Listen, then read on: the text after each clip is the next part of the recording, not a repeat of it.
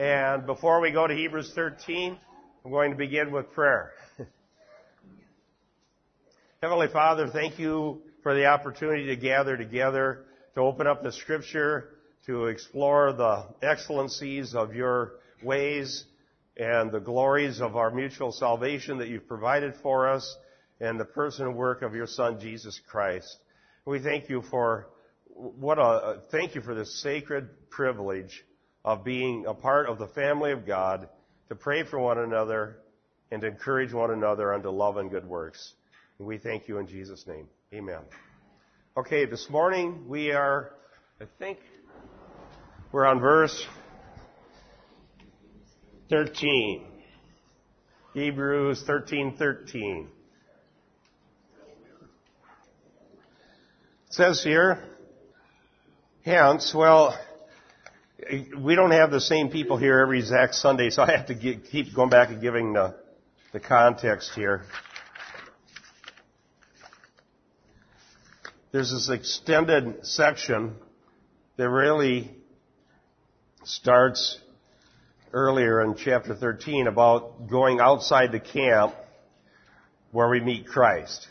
And to give a simple uh, summary of this, The, ar- the argument that the author of Hebrews is making is that um, in the under the Old Covenant, on the Day of Atonement, when they did the blood sacrifice, the, they brought the blood in to the holiest place, but the carcass of the sacrificial victim was brought outside the camp to be burned on the Day of Atonement.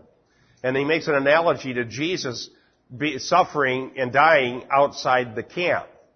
Now, metaphorically, the point is, inside the camp was the Old Covenant and its practices. So the people that are staying inside the camp, that is those who are looking to uh the Old Covenant practices for their hope and for their salvation, are are, are not participating in Messianic salvation. Because we have an altar that they can't eat from, according to this passage. That altar is Christ, who suffered outside the camp. So that was starting uh, with verse nine, verse ten. We have an altar. Verse ten kind of set the stage for what we're studying here. Verse eleven, for the bodies of those animals whose blood was brought into the holy place by the high priest were burned outside the camp. Verse twelve, therefore Jesus also, that he might sanctify the people through his own blood, suffered outside the gate. So that's the point. We were discussing that last week. We discussed sanctification. We discussed the blood of the covenant. The book of Hebrews is a fabulous book. I've been thinking about it as we're drawing to a close. I couldn't have been teaching through a, a better book just for my own understanding of the gospel and what the church is all about. And I uh, think that if a lot of Christians really studied the book of Hebrews, it would do the church in general a lot of good, because the same issues are facing us today. And one of the things in Hebrews that so emphasizes the blood atonement. I don't think there's any book in the Bible that talks about the blood atonement more than the book of Hebrews does. And the key point is that the blood was shed once for all. And the, those who come to Christ have their consciences cleansed from dead works to serve the living God by the blood of Jesus. Okay, now to verse thirteen, where we are today. Hence, let us go out to him outside the camp, bearing his reproach. Now, in, under Old Covenant ideas, outside the camp was unclean. All right?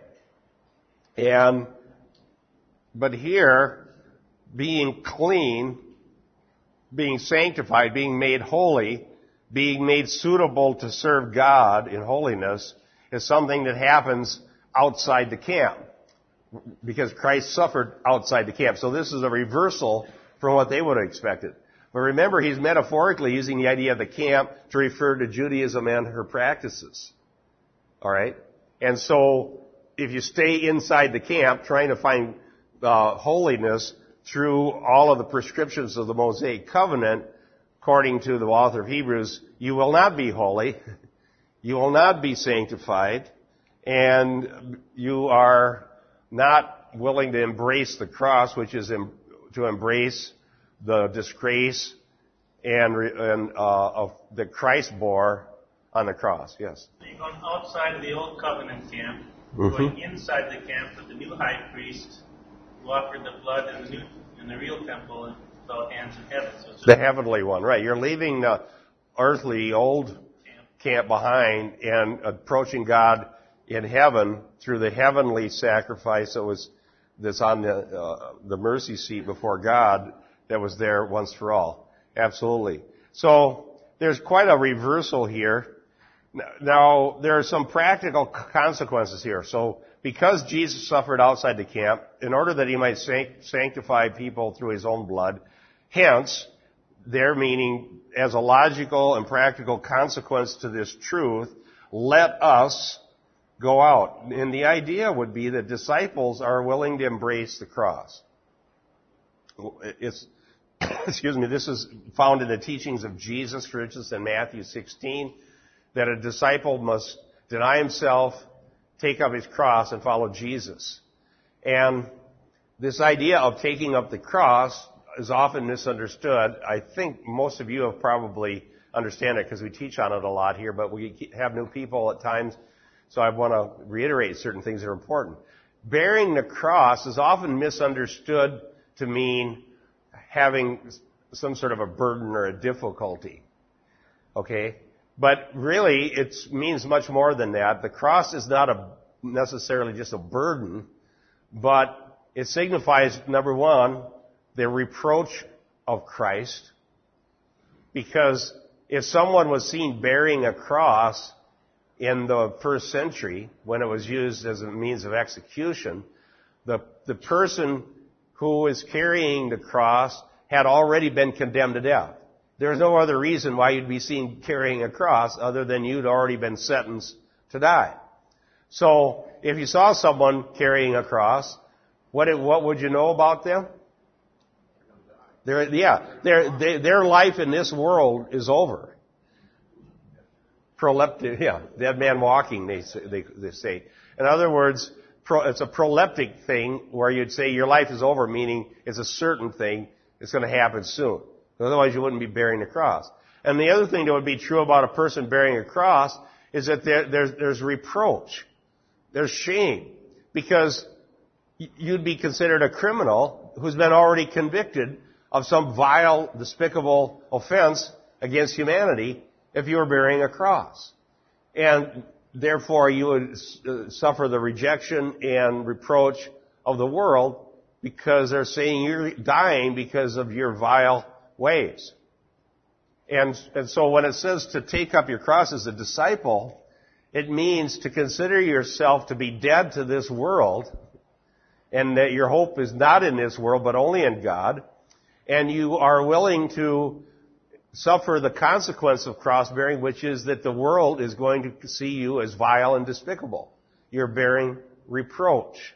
So that is what is uh, attends discipleship. Would, would this verse, or perhaps this chapter, be like a milestone in the dispensation theology, if you will?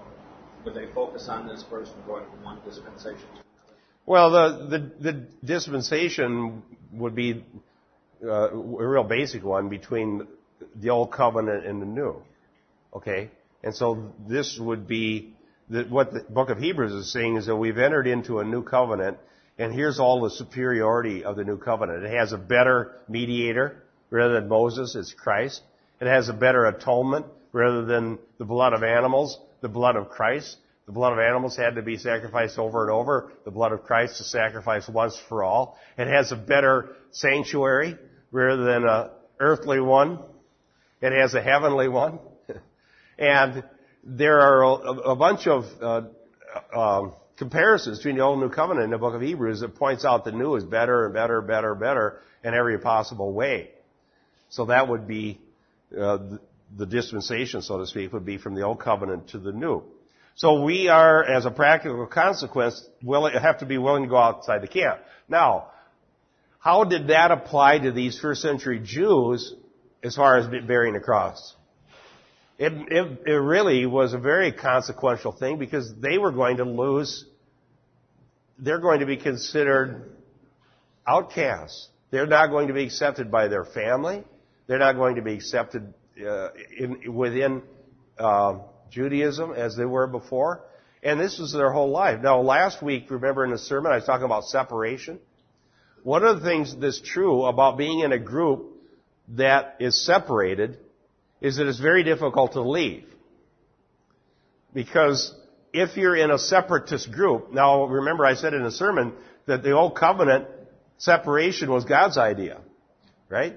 Because He wanted to protect Israel from being Uh, polluted or lose her national and ethnic identity because of the promises that God gave to Israel. So God set up laws that made it impossible for them to integrate if they kept those laws, because nobody could get along with them. They're too eccentric. All right? And that's what happens when you have separatism. Remember last week I, uh, in my sermon I mentioned like the Amish, for example. There would be a separatist group. And it's impossible for the people around the Amish to really get, uh, have anything much to do with them other than just passing by, because they're so eccentric, they're so other, they're so separated, and they and, and so they stay that way. Now, as I said in my sermon, God brought purposely took down the wall of separation. It says in Ephesians two for a purpose, for a very important reason, because if separatism had remained the policy, the gospel would have been greatly hindered, and it wouldn't have gone to all the nations of the world. But the interesting thing is that um, when you are raised in a separatist play, uh, family or religion, it's very, very hard to ever go out and integrate into the outside world. All right? And so when these people who were raised in Judaism in a separatist group go out, what happens when you go out from a separatist group is the group rejects you, because they can't tolerate somebody who says it's okay to leave.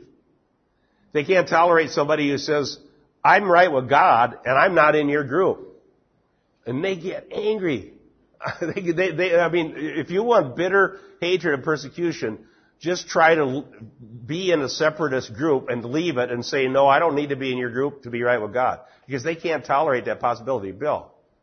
Isn't that true historically that uh, our founding fathers uh, founded America upon uh, values that adhered to the Bible, and we became separatists and we moved ourselves from Europe, founded the United States of America so we could have spiritual freedom? And isn't it true that, that you could be preaching the gospel that you're preaching right now if you uh, were in communist China or some other place? Well, that's true, but see, the uh, the the idea of the Puritans of separation never got instituted into our Constitution, because uh, separation would mean that you couldn't tolerate freedom of religion. Um. The way they did things in England before they came over here was you had to win the war to have your, whatever freedom you wanted, to have your religion. Are we not in a war right now? Well, that's true, because Islam is a separatist religion. Islam is totally separated, and, and they want to be more separated than they are now, and the m- more radical ones want to kill everybody that won't tolerate, won't uh, separate with them. In other words, you have to go and submit to the Islamic leaders to not only function in their religion, but, but to function in their society. Because the, But they have to submit to us, to American laws, but they're not doing that. Well, yeah, but when they come here, we haven't created that. We have we have a freedom of religion where you don't have to be a separatist to, to preach your religion. So separ- the separatist groups don't tolerate diversity whatsoever.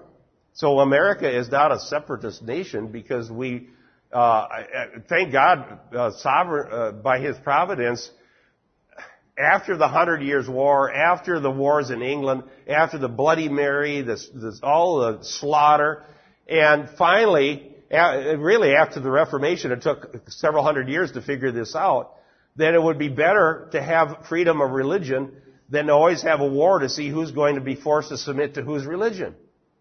Okay? And so uh, the founding fathers of America were done with religious wars as far as they were concerned, and so they instituted freedom of speech, freedom of religion, so that we won't have to have a war to decide which religion is going to rule in America, and which, which we don't. Now, they still do in the Middle East. So why, why, why is our pre-Masonic government suppressing Christianity as we speak?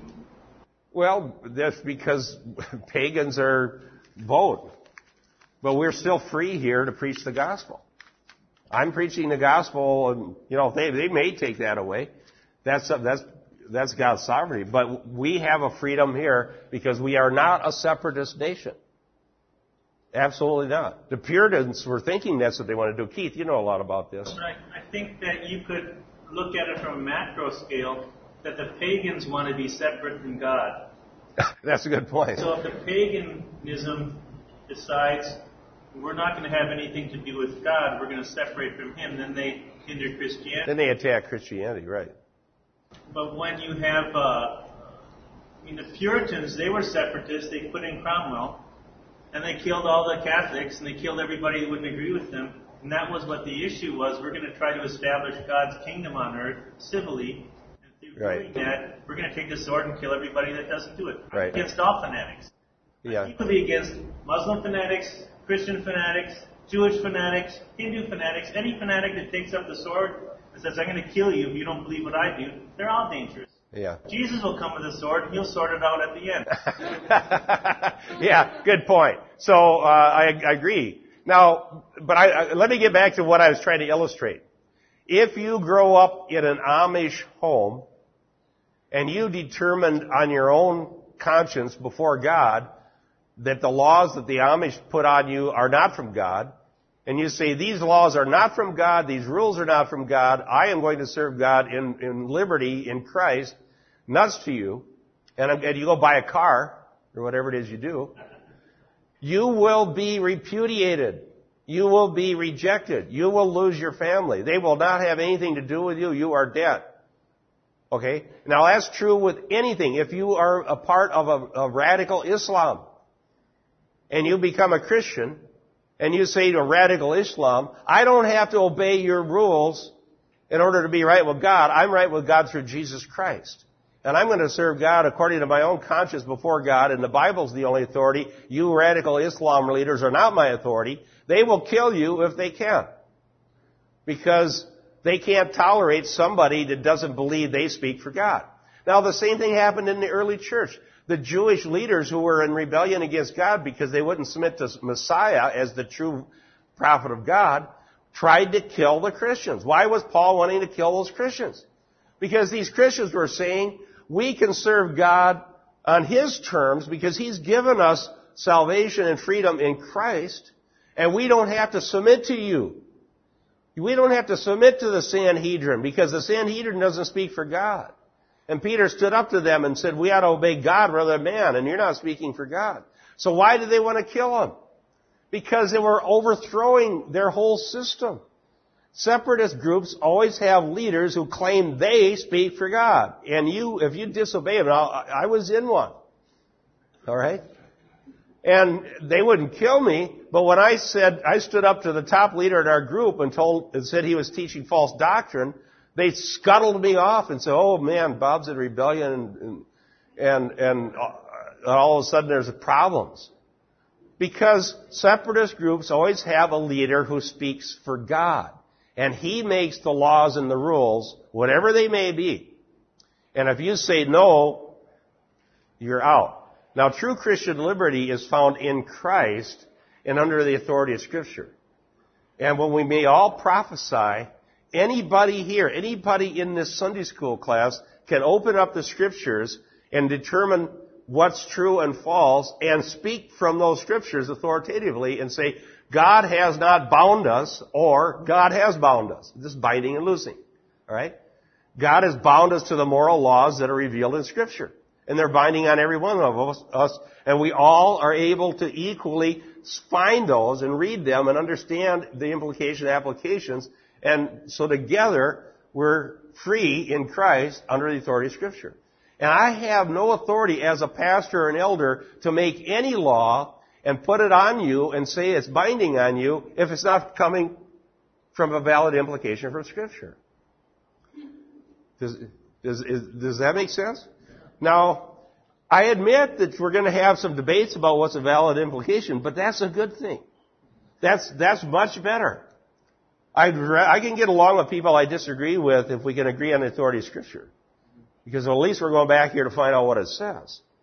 But if somebody says the authority of the church, I stand here as the mouthpiece. And this is what Luther fought, and this is what the Reformation is all about. Because Luther, I was reading more Luther this last week. I'm very, very interesting. Uh, I was, I'm doing, I'm doing more research on this idea that you may all prophesy. So I was looking up what Luther said, and he he holds the same position that I'm teaching on this. And Luther said, was adamant that every, not that he got it from me, obviously, but uh, but here's why Luther felt it was important that you may all prophesy, because that gave a believer in the congregation as much authority as a cardinal or a bishop, or a pope, or a teaching magisterium. And he said that ultimately, uh, because the congregation is told to judge prophecy, the congregation has the authority to do so. It says, you may all prophesy, but judge all things, hold fast to what is good. And he said, and if, if the pope comes to your church and says, this is the way it is, you can judge that. And you can say, no, that's not the way it is, because the authority of Scripture and the priest of every believer. So that's a very, very rock-solid Reformation principle that we want to hold to. Now, um, but we'll bear reproach because of Christ and the cross. You, you just pointed something out that I've not really heard, I guess. It, it just, it's just a sort of a word picture to encapsulate really the Reformation and so on. The authority lies in the Scripture, doesn't lie in the church. Right. The authority is in the Scripture, not in the church. The church, uh, the leadership of the church, the elders of the church, why, what is important? Well, the most important qualification, there's all kinds of qualifications for elders. Most of them are character qualities. In other words, they're living up to what the Bible expects of all of us. But they must be able to teach. And it says in Titus one, they need to be able to correct those who are in opposition. Not to their authority, but to the gospel. All right? Because if you, elders can run amok, and sometimes elders have to be rebuked. One thing that's important in this kind of context, too, it's not the benevolence of somebody that's in question. You can have a benevolent group that wants to do you good, but it has, and they claim to speak for God, but without the authority of Scripture. And you say, well, they're just nice guys. Nice guys can kill you. Yeah.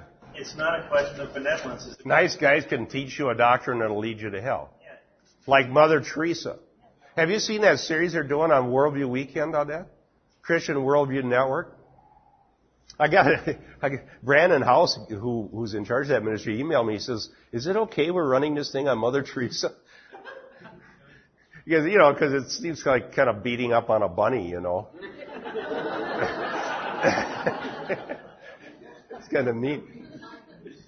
What's that? I said you would be real kind when you say that. Yeah. That one woman uh, misled millions. I, t- I totally agree. And so somebody is just writing a series of articles on world on this Christian Worldview Network uh, outlining the teachings of Mother Teresa, and she she claimed Buddhists were fine the way they were. They don't need to convert to Christianity. Quoting her real words. Quoting her, yeah, quoting her. It's very interesting. And now here's the, just to illustrate what you're saying. There's the nicest person. I don't think Mother Teresa would hurt anybody other than she might send them to hell. So if you if you gave her authority and ended up in hell, that's not being yeah, nice. You, yeah, so you, you don't discern based on who's nice. The Dalai Lama's nice. Except for he didn't um, give a tip to the cat. Oh, no, never mind. wasn't it, wasn't, wasn't it uh, Jesse Ventura that met him and asked him about that? That's funny. Yes. Christians look different faiths of denomination. Um, if they're born into Christ, as long as they believe solidly in Christ, it doesn't matter if it's Protestant, Catholic, Baptist. Yeah, salvation is in Christ, and it's certainly possible for somebody from any background to come to Christ. And they don't have to join a certain church to be saved. But they have to come to Christ. Now, the, generally, I mean, what we want to do is, having come to Christ, find other people who also came to Christ and fellowship with them. All right? Now, it's getting more and more difficult to find that because the denominational landscape is in so much flux right now that people are having a trouble identifying other Christians because they don't know where to go. But nevertheless, they're looking for them. Now, let's get back to this outside the camp. So going outside the camp meant leaving family, security, identity, people that you grew up with, people that you're bound to uh, socially in a very strong ties, and being willing for those people that used to be the closest people to you to hate you. And even kill you. That's what it meant to these first century people. They and, and they uh, they bore a lot of shame. Now, I was going to quote William Lane on this outside the camp. Quote, "The exhortation to leave the camp and to identify fully with Jesus introduces a distinctive understanding of discipleship. Jesus' action in going outside the camp, verse twelve, set a precedent for others to follow. The task of the community is to emulate Jesus, leaving behind the security, congeniality, and respectability of the sacred enclosure, risking the reproach that fell upon him. Christian identity is a matter of going out now to him. It entails a costly commitment to follow him resolutely despite suffering, as enunciated by Jesus. The call to discipleship is a call to martyrdom. The phrases deny himself, but not Jesus, and take up his cross are parallel." So we, we either deny Christ or we deny self. That, that's the point. So they're parallel. So to deny self, take up the cross are parallel. In the synoptic tradition, the summons to discipleship is linked both to the concept of shame and with the severance of social ties. The evangelists appear to have understood the requirement of self-denial as synonymous with bearing of shame. Then he lists some passages in the Gospels. Just as they have linked cross-bearing with confession. So, an aspect of the disgrace Jesus experienced in his death outside the city gate, where Jesus connects to the notion of shame with expulsion from the Jewish, Jewish community, the shame of expulsion from the camp presupposes the presence of God within the holy enclosure. In fact, the ground for expulsion of those who had become impure was that God was within the camp. And I think I talked about that last year, or last week, that the reason they had all these strong rules about holiness was God was in the camp. All right? And you couldn't be in the presence of God and be impure and unholy. But when the leadership became rebellious against God and rejected their own Messiah, holiness is no found, no longer found inside the camp. God left the camp. Yeah, Ichabod. When Jesus left the camp. Jesus left the camp, God left the camp. Does that make sense? Okay, so that, that was, I thought, some very astute remarks. Now, uh, Lane sees this whole thing linked to Exodus thirty-three, seven, and eight, which is, let's look at those. Interesting passages, because I, I, uh, I did a whole seminar based on Exodus thirty-three, seven, and eight about the tent of meeting. Exodus thirty-three, seven, and eight.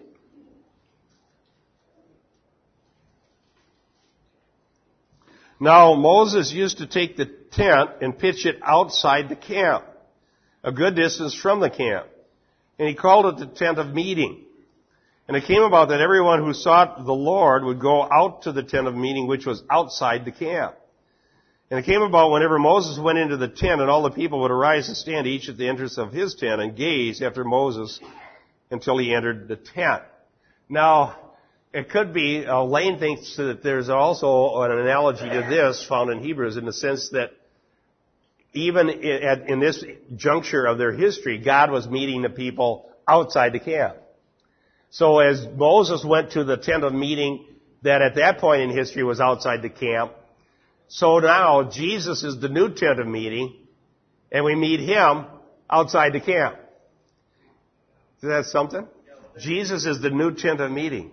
Yeah, which that woman that you were kind of debating with on the tenth meeting, what's her name? Uh, Beth Moore. Beth Moore, yeah. So that that pretty much puts the kibosh on that deal. yeah, yeah, it does. We that I got I, I started a firestorm literally on Worldview uh, uh, Weekend when I wrote a essay on there about Beth Moore, who said the tent of meeting is, we could have our own tent of meeting and get our own revelations from God anytime. And so I just wrote an essay saying, no, Jesus is the tent of meeting, and you can only go to God through Jesus. You can't have go some other way, because it's very clear that Jesus is the new tent of meeting in the New Testament. And I, and I proved it. People were mad. Oh, I got, I, I, I never got called so many bad things in, for a long time. And, and, and Brandon, Brandon Howse emailed me. He says, this is a record. Nobody's ever got so many negative things. Uh, and they were so mad. But, but none of them tried to disprove my doctrine from the Bible. None of them. Because they couldn't. They just thought it was really bad to disagree with Beth Moore. Well, who's she, the new pope? And so I came back the next, got the transcripts of that whole D V D, and found out the gospel was nowhere. So I wrote another article that says, um, the Be Still and Know That I Am God D V D, where that whole tent of meeting thing came. The entire thing didn't have the gospel on it anywhere. So you go to Walmart and you buy a thing about knowing God, and there's no gospel. So the, they must be claiming that you can know God without the gospel. Nobody said anything. I never got any more negative. So I guess they gave up their fight. Oh, Wayne. I, I find it very interesting that uh, you found these... that this gentleman found these scriptures here about Moses going outside the camp. Because up to this point, we were kind of given the impression that we probably should turn our backs on our Jewish roots, which we would never do, of course. That verse would kind of speak towards that. that. We need to turn our backs on Jewish roots. And here we found in, in history, within our Jewish roots, there still is this picture yeah. of Moses outside the camp. I wouldn't believe that. Yeah, so it, it actually shows... Uh, in prophecy, that God always intended that. The, and as I said last week in my sermon, the, the camp, if you take it metaphorically to mean the enclosure that keeps Jew, Israel separate as a nation, was put up by God for a very good reason. So that Messiah would come from the camp. But when he came, he was suffered outside the camp to signify that's where we got to go to meet him. Now, that isn't... I, I didn't have time to cover everything in my sermon, but let me say, providentially, God still is keeping the Jews as a distinct people. Okay? Um, and for, the, for, for reasons that have to do with the second coming and what God's going to do at the end of history. But to be saved, you can't go proselyte and go inside the back to the camp. You have to go to Christ, who's outside the camp. Yes? Well, then Exodus thirty-three about going outside the camp predated the first covenant, too. Because once God, Moses went up to the hill and got all the rules, and they made the tabernacle, it changed. The tabernacle began in the middle of the camp. In the middle of the camp, so that right. was predating that. So you're going back to the Jewish roots, like Lane was saying, before the tabernacle was established, and that's where you met and God. And then you met God outside the camp. You know what's interesting about uh, typology and this sort of a argumentation that the book of Hebrews has here? It, it, it, to me, it really shows that the Holy Spirit inspired the Bible. Who could think of these things? Do you think it's just, you, you go all the way back in that Genesis and Exodus and you find things all tied together all the way through the book of Revelation. There's no way you could even think of that. You, you think all these different hundreds of authors over thousands of years figured, let's make this bo- a bunch of books and, and it'll all end up tying together. No, they just did what the Holy Spirit gave them to do. And you find this thing about the camp in Exodus and again in the book of Hebrews. Wow. I, by the way, when I get done preaching through Genesis, I'm going to preach in Exodus. I'm going to begin in Exodus because I think we can find just as much of the gospel in Exodus as we did in Genesis. Let's see what we have here. Uh, expulsion from the camp meant uncleanness under the old covenant. Um, here's... Um, he's, uh, this is very interesting. Again, William Lane, he t- he's going to talk about the golden calf, okay? About the idolatry at the golden calf. He says this, the erection of the golden calf signified the rejection of God. Consequently, God departed from the formerly sacred enclosure and displayed his presence only at the tent pitched outside the camp, Exodus thirty-three, seven through ten. An attractive, attractive proposal is that the play on the phrase outside the camp in verses eleven through thirteen was designed to call uh, to mind the occasion when God manifests his presence outside the wilderness encampment. The humiliation of Jesus and his death as an outcast show that God has again been rejected by his people. So what he's saying is that when they set up the golden calf, they re- they rejected God, so he met them outside the camp. And when they rejected Jesus, they rejected God, so he met them outside the camp. Interesting, isn't it? His presence can be enjoyed only outside the camp, where Jesus was treated with contempt. Anyone who seeks to draw near to God must go outside the camp and approach him through Jesus. This is the character of genuine discipleship and the condition for acceptable worship of God. Wow. You have to go outside the camp. Meaning outside of the old covenant enclosure. Yes.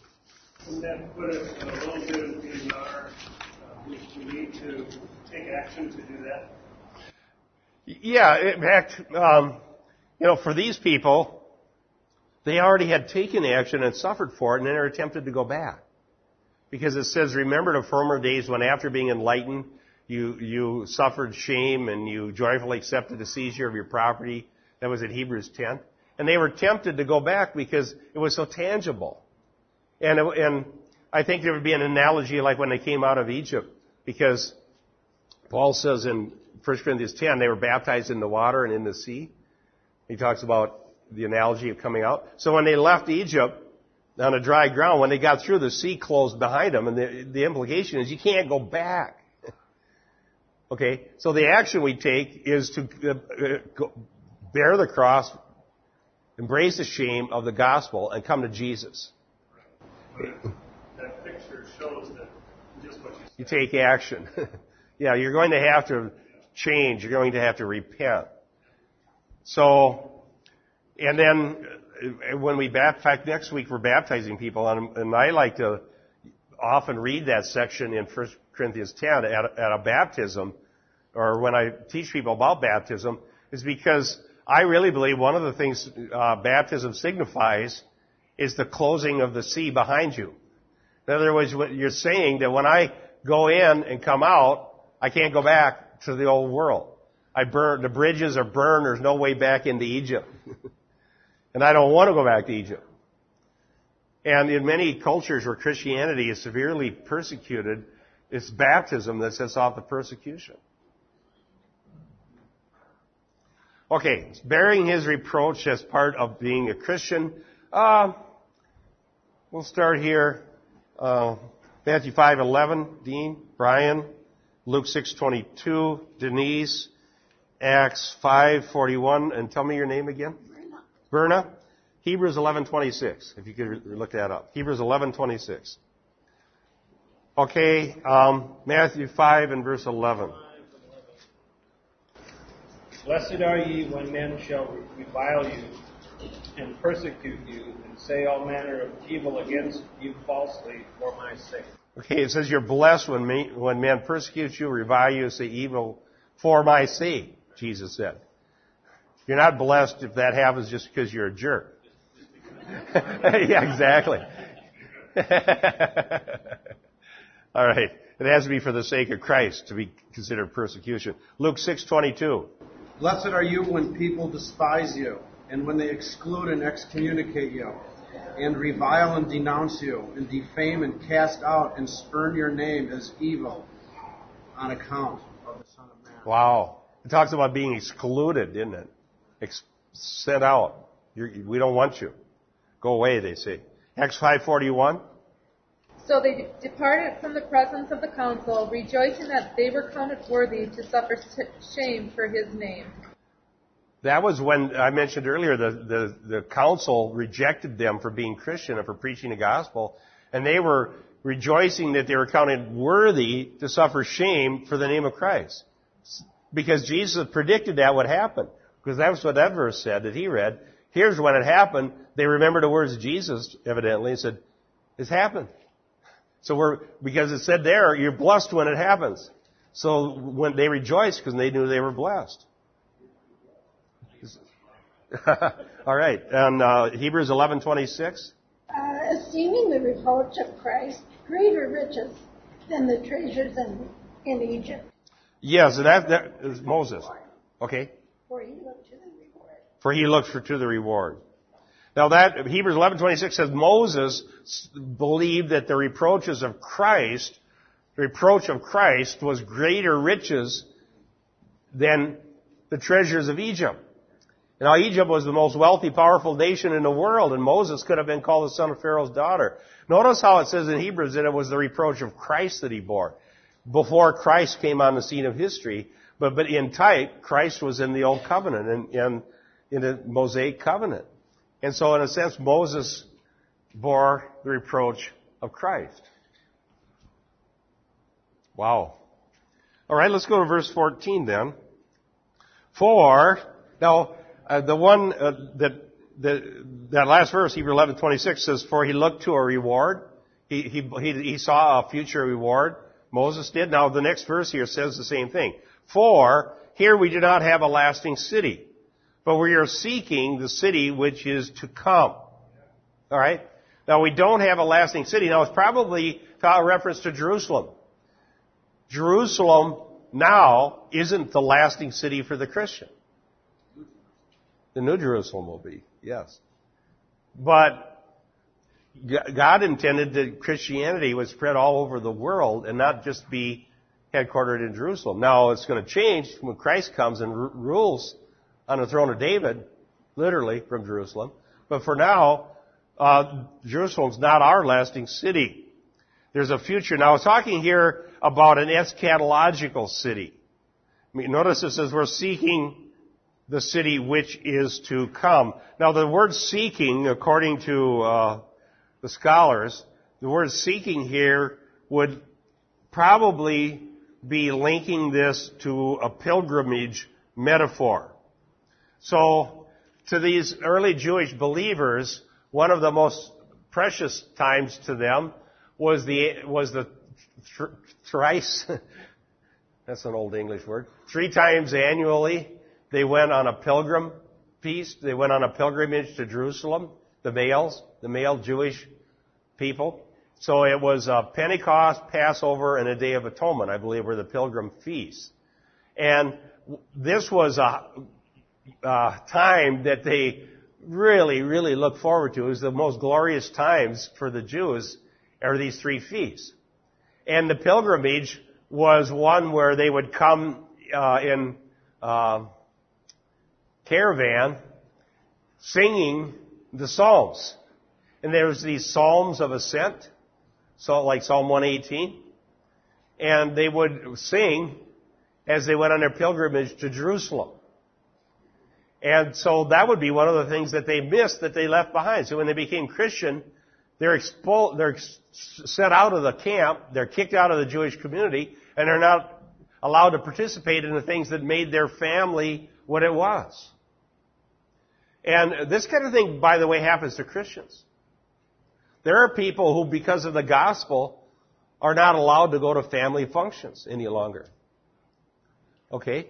Uh, there are people even that, that leave Roman Catholicism who become per, persona non grata with their own families. Because there was sort of a separatist group in its own sense and said, if you're going to go out from us, then you just stay out and don't bother. We don't want to see you. If you're going to shame our family by becoming a Christian. How dare you?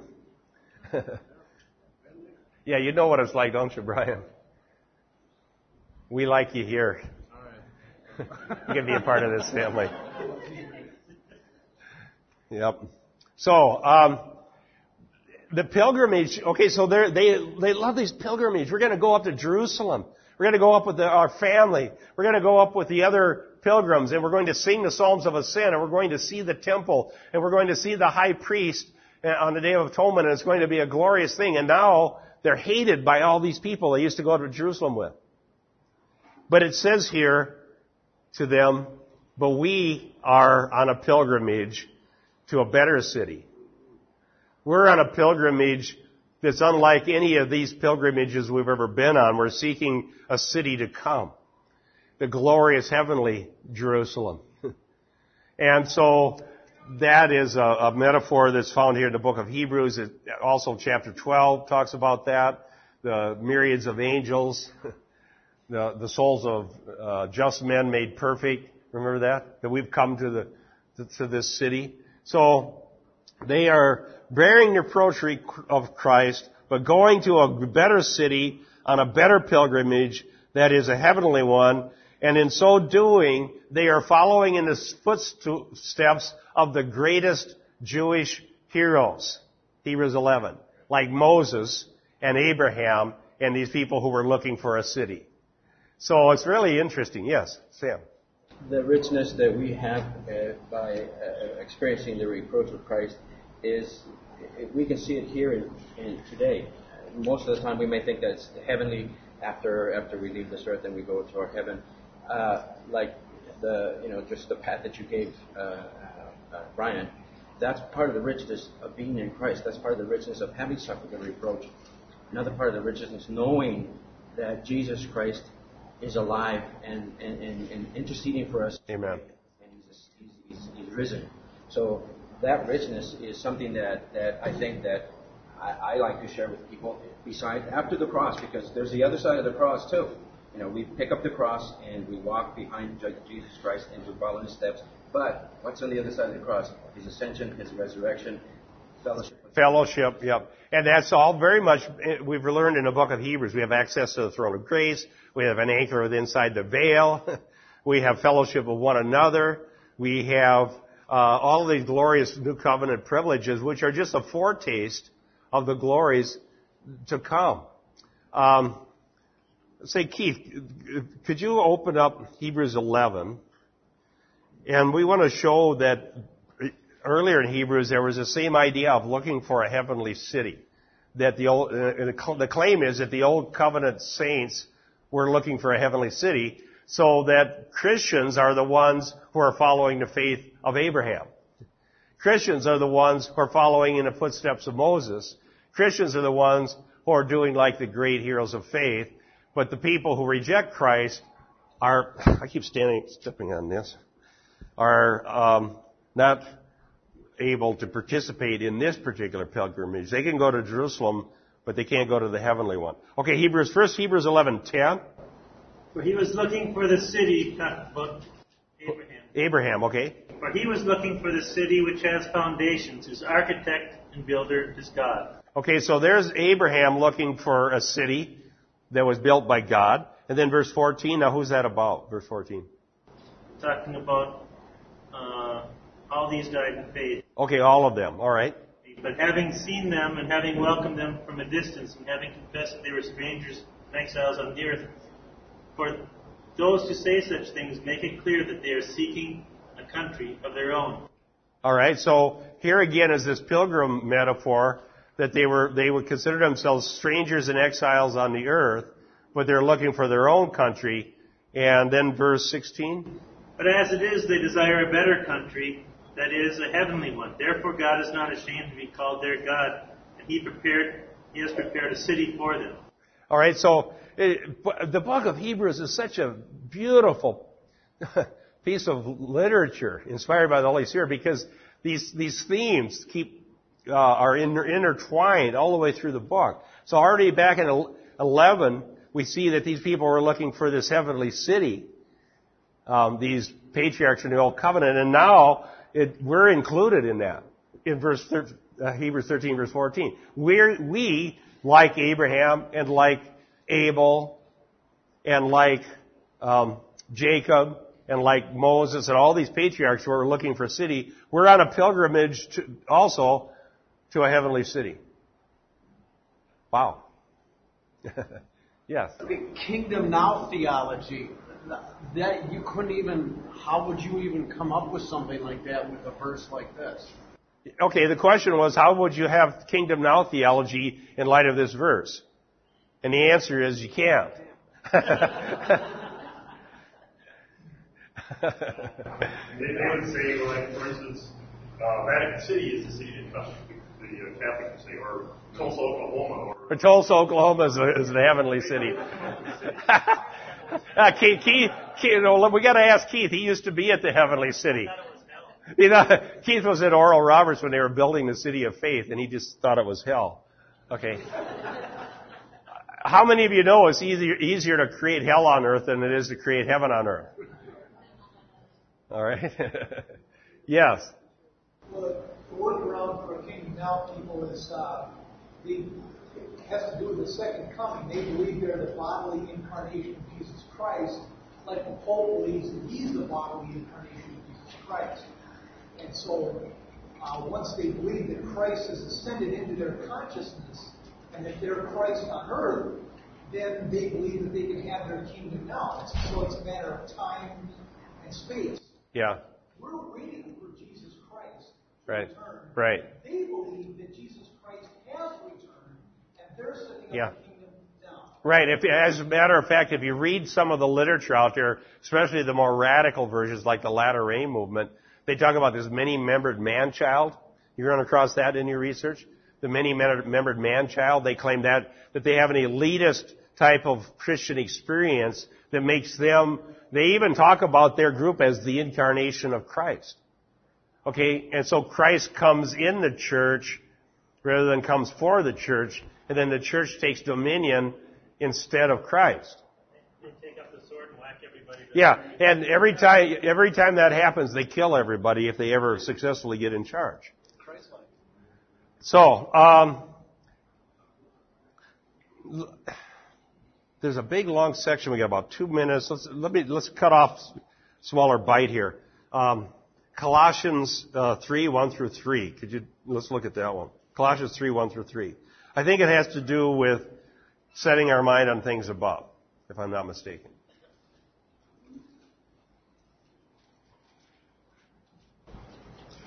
Since then you have been raised with Christ.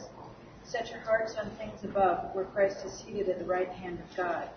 Set your minds on things above, not on earthly things. For you died, and your life is now hidden with Christ in God. Yes. Thank you, Laura. I remembered your name after you read it.